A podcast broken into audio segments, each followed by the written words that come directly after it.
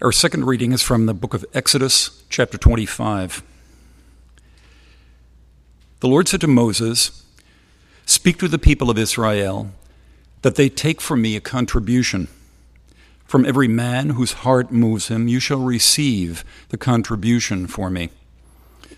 The, and this is the contribution that you shall receive from them gold, silver, bronze, blue, and purple and scarlet yarns and fine twined linen, goat's hair, tanned ram skins, goat skins, acacia wood, oil for the lamps, spices for the anointing oil and for the fragrant incense, onyx stones, and stones for setting, for the ephod, and for the breastpiece.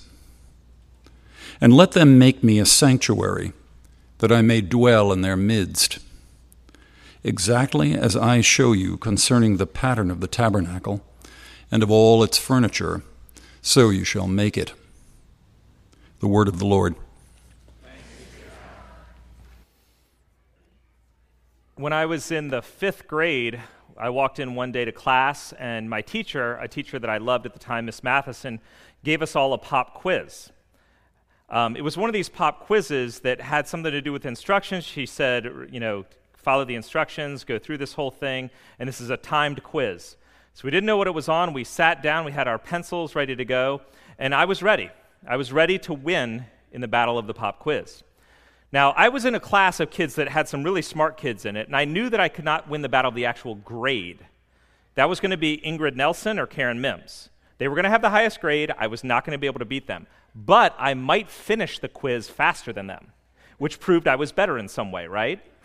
So the goal was really to get it done faster than everybody else in the class. Just pencil down or up on the teacher's desk, whatever it is that they asked.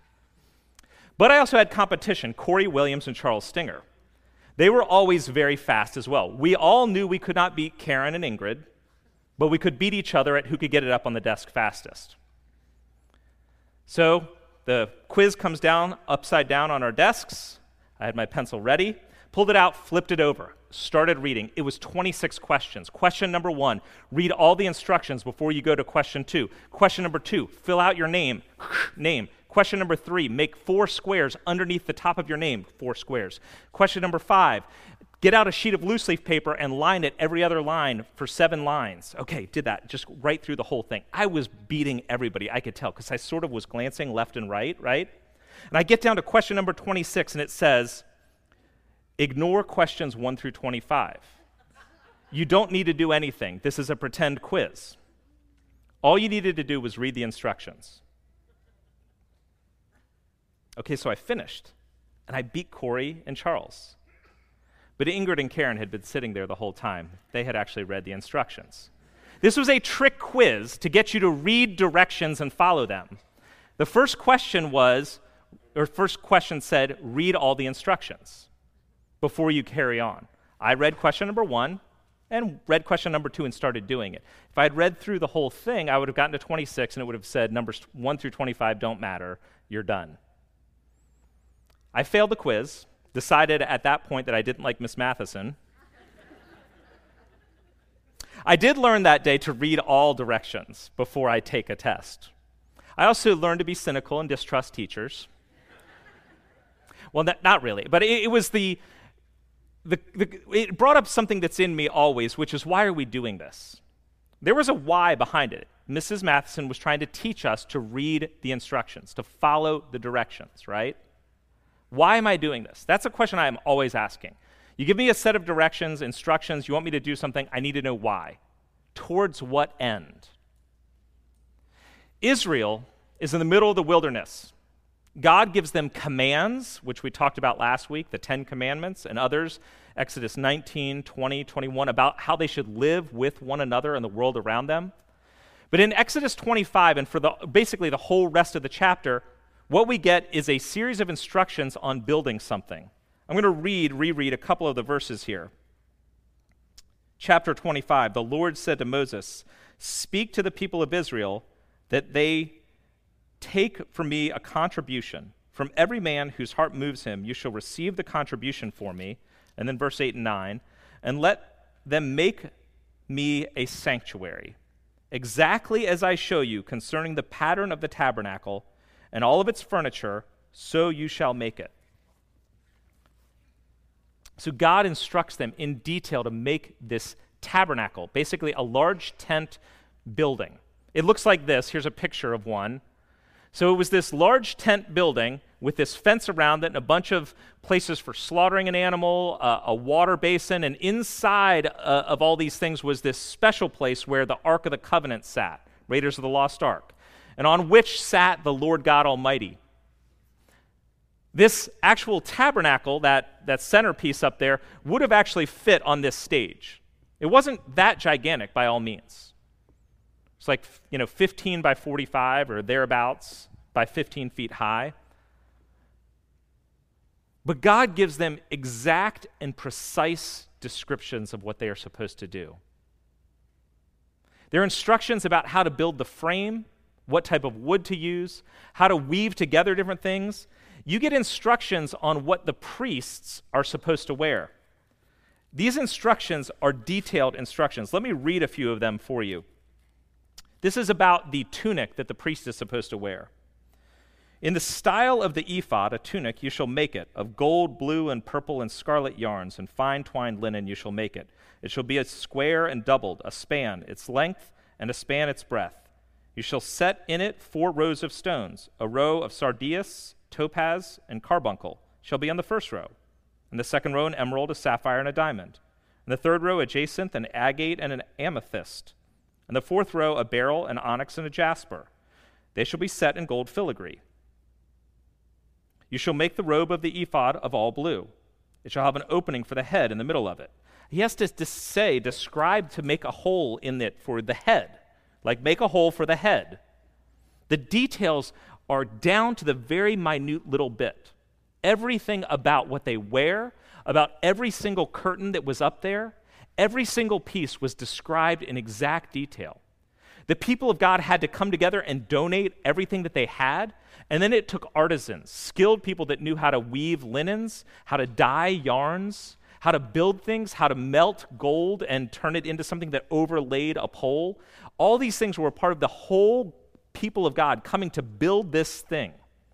And the entire final third, essentially, of the book of Exodus is about what this is supposed to look like. There are tons of details. And we should be asking, why? What is God up to? One third of the book of Exodus is about this tabernacle, and why?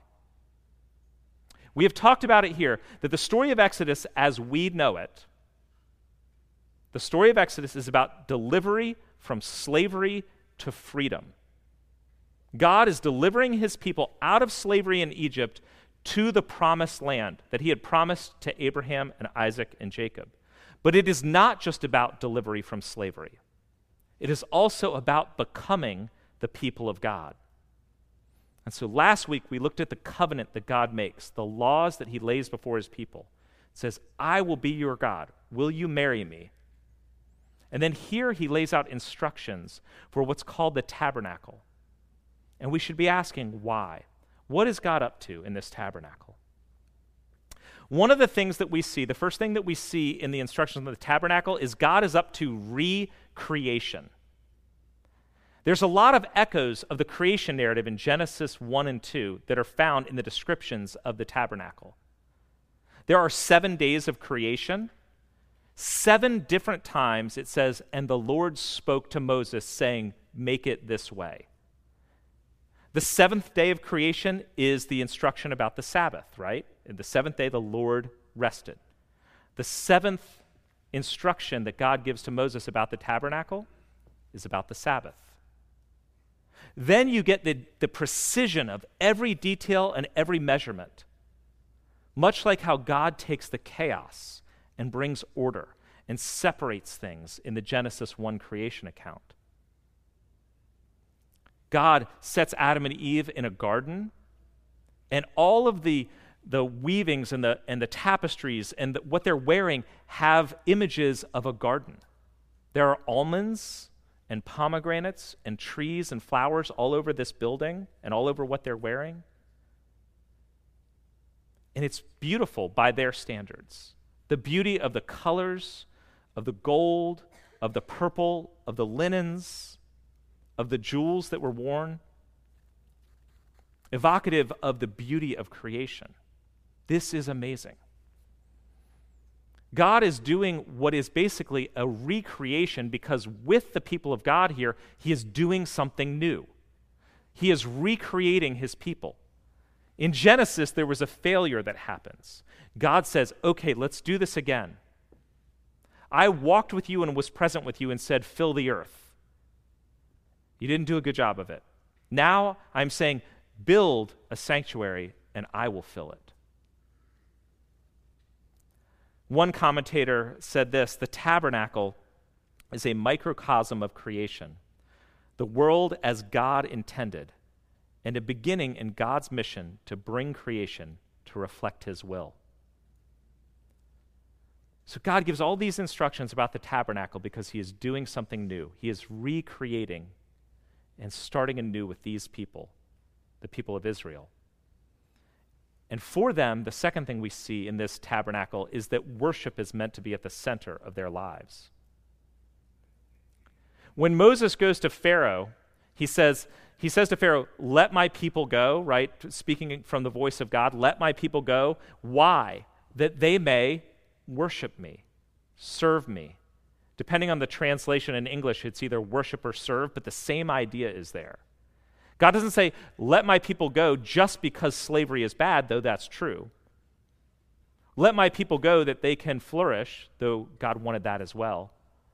Let my people go that they may worship and serve me that they may freely know me as their God.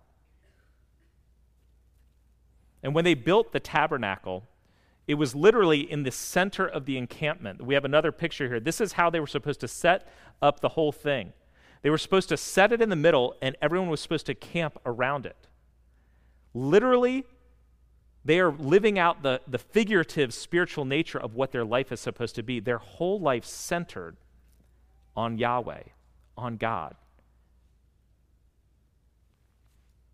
And of course, there's a lot in here just for us in our own lives.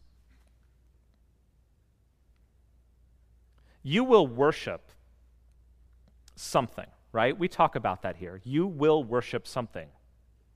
It's whatever is most important, whatever you easily give yourself to, you will sacrifice for, spend on, the things that you love and enjoy most. That's what you worship. That's what I worship. But the question that the Lord asks of us is a question that is very hard for us. It's about is he Lord or not in our lives? And we're challenged by that in our modern era. And here's why it's what if, what if, what if you can't have what you want? Whatever you most want, whatever we most want, is what drives us. We will pursue hard whatever it is that drives us, whatever we most want. And our deepest fears are bound up in whatever we most care about. You get most defensive and mean when you think that it is threatened. So, whether that is your career or reputation or your money, your, your rights, what, whatever it is, whatever you, you hold to the most, you will be most defensive most angry. But the question that God asks us again and again in Scripture is what if what you most want isn't what you most need? Because you've been made for something else. To have God at your center and not something else. If God is truly Lord, if He is truly the center of the encampment of our lives, if, it, if, if the Lord is who we worship, what we serve, what we live for, it will have an effect on our politics. It will have an effect on our money. It will have an effect on what we do with our time, all of our relationships, how we view our own bodies. God's aim is to make a people whose life is centered on Him, led by Him, so that they can know life to the full. To the extent that God is truly the center of our worship, it will affect everything. Even our deepest wants will begin to be conformed to the image of God. And I've found in my own life, to the extent that God is at the center, I live with a lot of peace because I have the perspective that God is center. And I'm less self focused. I actually think of others occasionally to the extent that God is central. But when something else comes to the fore, and I care about that most, that's when I begin to worry. That's when I become most guarded and defensive. That's when I'm worried about my needs. And I don't care about yours. God says, build this tabernacle as a recreation so that I can be at the center of your life. And three, because I want to dwell with you. God's desire is to dwell with his people. The word tabernacle in Hebrew comes from a root with three letters the SH letter, the K, and the N, which is tabernacle. It also means tent, and it also means dwell or live with or reside in. So it's all the same thing. The tabernacle is the dwelling place of God. When God says, I want to dwell with you, it's I want to tabernacle with you. When it said somebody dwelt in a land, it meant they tabernacled or tented in that land. It's all the same thing. And that's why God says at the very beginning, Make me a sanctuary that I may dwell in their midst, that I may tabernacle in their midst, that I may set up a tent. And that's where I live, in their midst. One commentator said the tabernacle was a new paradigm for God's relationship to the people. God took the initiative to live among them in a very specific way. The Lord would not remain distant or unapproachable, but would be present with them. And when we get to the end of the book of Exodus, in chapter 40, we read that they finally finished building the tabernacle. It took a year, it says in verse 17 of chapter 40. In the first month, in the second year, on the first month, first day of the month, the tabernacle was erected, it was built. Then the cloud covered the tent of meeting, and the glory of the Lord filled the tabernacle. And God did not leave his people. He was present with them in that tabernacle during the entirety of their 40 years of wandering in the wilderness. And it sets up this, this theme that we find from Genesis to Revelation that God desires to tabernacle, to dwell with his people. We see this as God walked with his people in Eden, and then he comes and is present in the tabernacle. Ultimately, he shows up in Jesus, then in us through the Holy Spirit. And one day, when he makes all things new, he will dwell with us, and there will be no temple. Think about how that plays out. In the Garden of Eden, in the Garden of Eden, the Lord God walks in the cool of the day with Adam and Eve. He speaks with them. So that when they sin, God calls out, Adam, where are you? It's one of the saddest statements in all of, Bi- all of the Bible. For, for some length of time, he and Adam had talked, walked together, spent time together. Adam, where are you? Why are you hiding? Before sin, Adam and Eve were naked and unashamed. Again, not just physically, but they were before God and had nothing to hide, so before each other, they had nothing to hide. But sin enters in, and they reject God, choosing to do their own thing, to be their own Lord, their own center. And God drives them out of the garden, east of Eden. And for some time, there is silence and absence. Where is God? He shows up occasionally with Noah, with Abraham, and then 400 years of silence until he comes to Moses in that burning bush and he shows up again. And then when he brings his people out of Israel, out of Egypt, he says, I am going to tabernacle with you, so build me a tabernacle. And God stays with them, leading them for 40 years in that tabernacle. He was constantly present with them through the conquest in Joshua, Judges, until David and Solomon build a temple right? A, a more fixed structure. Same as a tabernacle, a little bit bigger, made with stones and things like that, not made with uh, just skins. There in Jerusalem, on Mount Zion, the temple was set up, and God dwelt with his people in that temple. But when they turned from God, God removed himself from them. The temple was destroyed, and for hundreds of years, God seemed to be silent. King Herod comes along, builds a new temple. It's glorious, it's a beautiful building. And by, by the first century, the temple was the center place of Israel's life. Jewish life was built around that temple in Jerusalem because they thought we have a temple.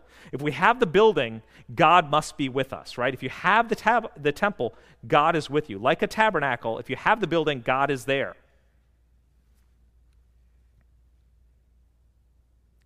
But they thought he was there only for them. And they were missing some of what God wanted to do through them. And Jesus comes along.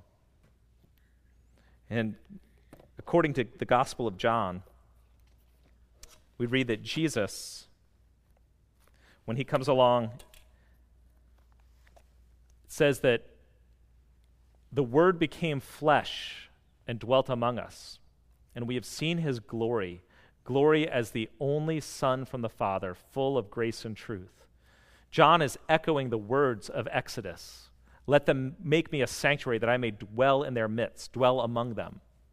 Then the cloud covered the tent of meeting, and the glory of the Lord filled the tabernacle, as we have seen God's glory in Jesus.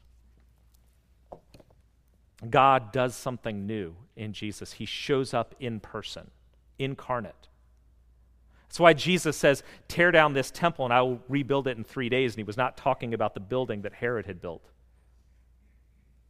And in Matthew 12, verse 6, he says, Something greater than the temple is here. It's not just a building that I'm going to dwell in, but I am in your midst. I am present for you. See, from Eden, God walked with his people. Then in the tabernacle and temple, God dwelt in a place. Then he shows up, and he shows up in the person of Jesus to bring people near to God. And on the cross, as Jesus is dying, he's breaking down the barrier between us and God. You know, if you think about it, we figuratively and spiritually were driven from the garden, from the presence of God. But on the cross, Jesus is forsaken. He is driven from the presence of the Father, that we, by faith, might come near to him.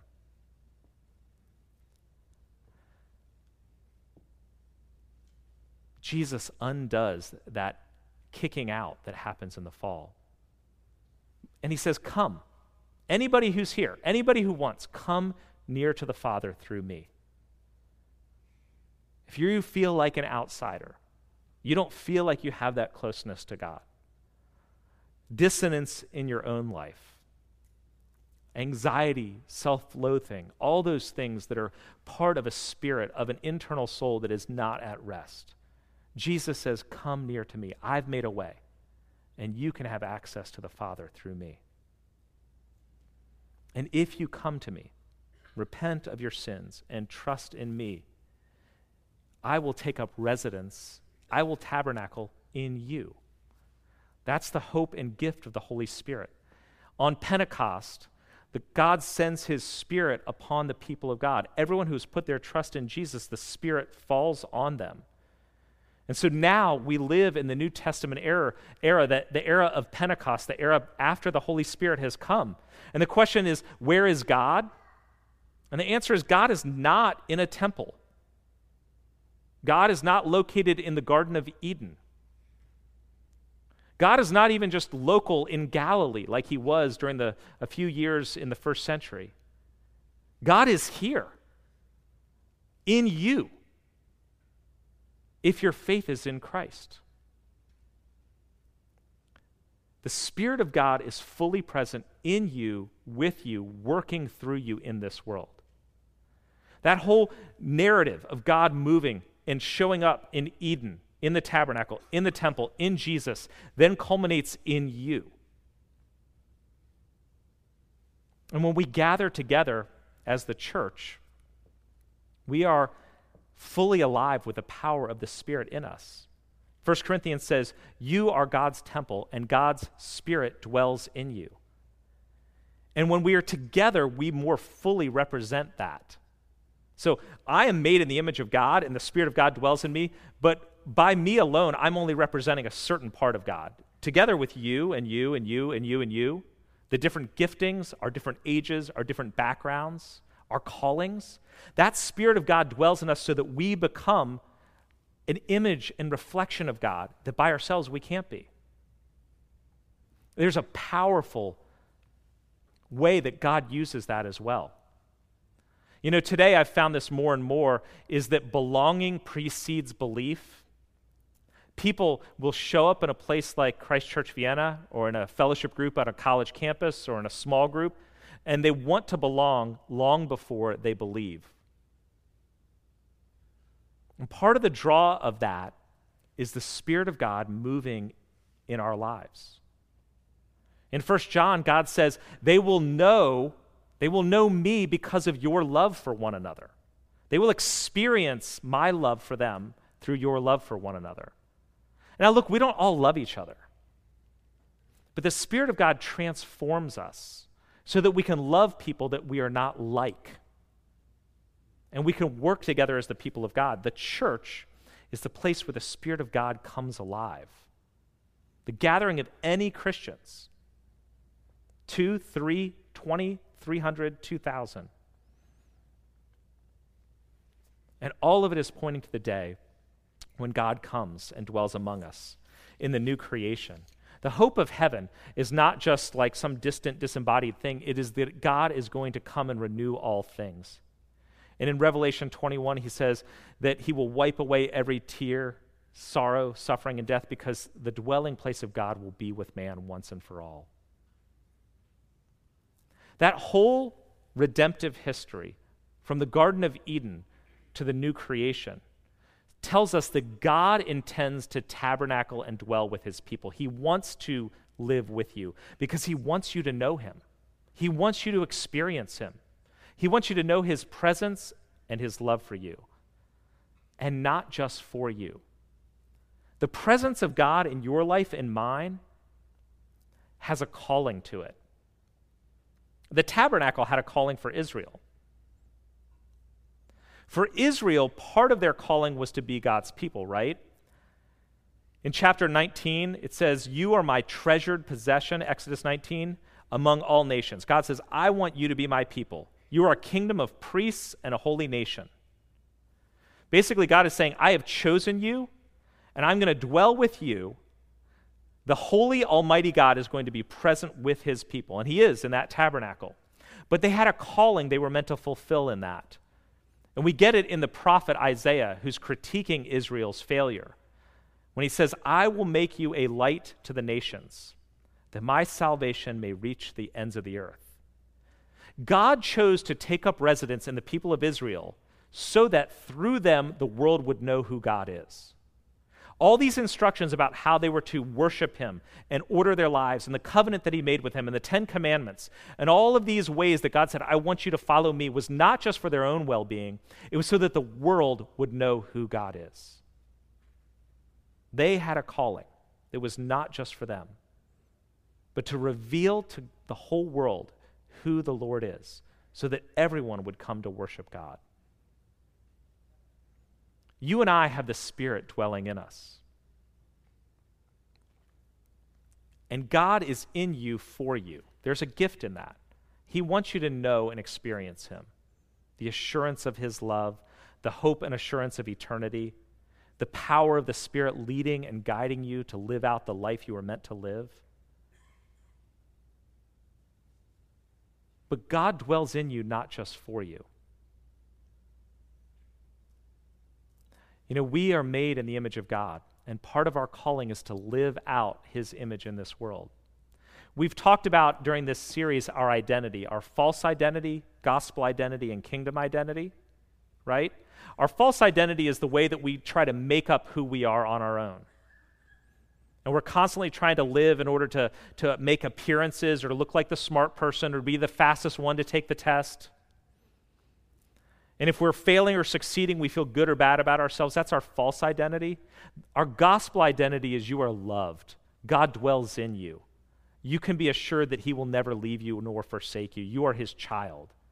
But that has an implicit calling, your kingdom identity, the way that God wants you to impact the world for Him. He doesn't just take up residence in you to make you happy, although it is true. He takes up residence in you to impact the world around you. And He has made you as a unique representative of Him in this world. The question we are asking this summer is what is God calling you to? To whom does He want you to reach out? And that's part of our calling as a church. Christ Church Vienna, we're trying to figure out our unique calling. How is God revealing himself through us?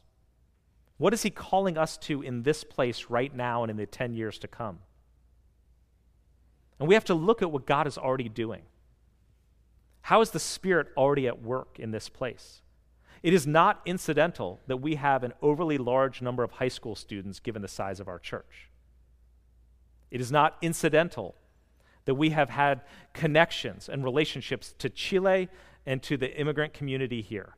God is doing something there, He's moving. It is not incidental that more and more people have said this place feels welcoming and friendly. And people have, who have been burned by the church have found this to be a hospital for them because of the way that we present the gospel. These are not incidental to what God wants to do through us. You look at how God has worked and you anticipate what God wants to do in the future. But we have to keep looking out. God has called us together, the Spirit of God dwelling in us, to push us out. You know, at the end of the book of Exodus, we get this narrative that the, the cloud of God descends upon the tabernacle, and Israel, whenever the cloud was in the tabernacle, would stay still. For months, years, they wouldn't move. But if the cloud lifted up, they would start packing up their tents, pack up the tabernacle, and they would follow wherever God is going. We're at a place in our church where I believe God is on the move. He wants to lead us somewhere. And I intend to follow him. And I want you to come too. so seek with me over the next few weeks. Seek the Lord for yourself. God is resident in you, and He wants to use you in this world. And God is present in this place, and He wants to use us. What is He up to? Where is He going? How can we follow Him? Let's pray.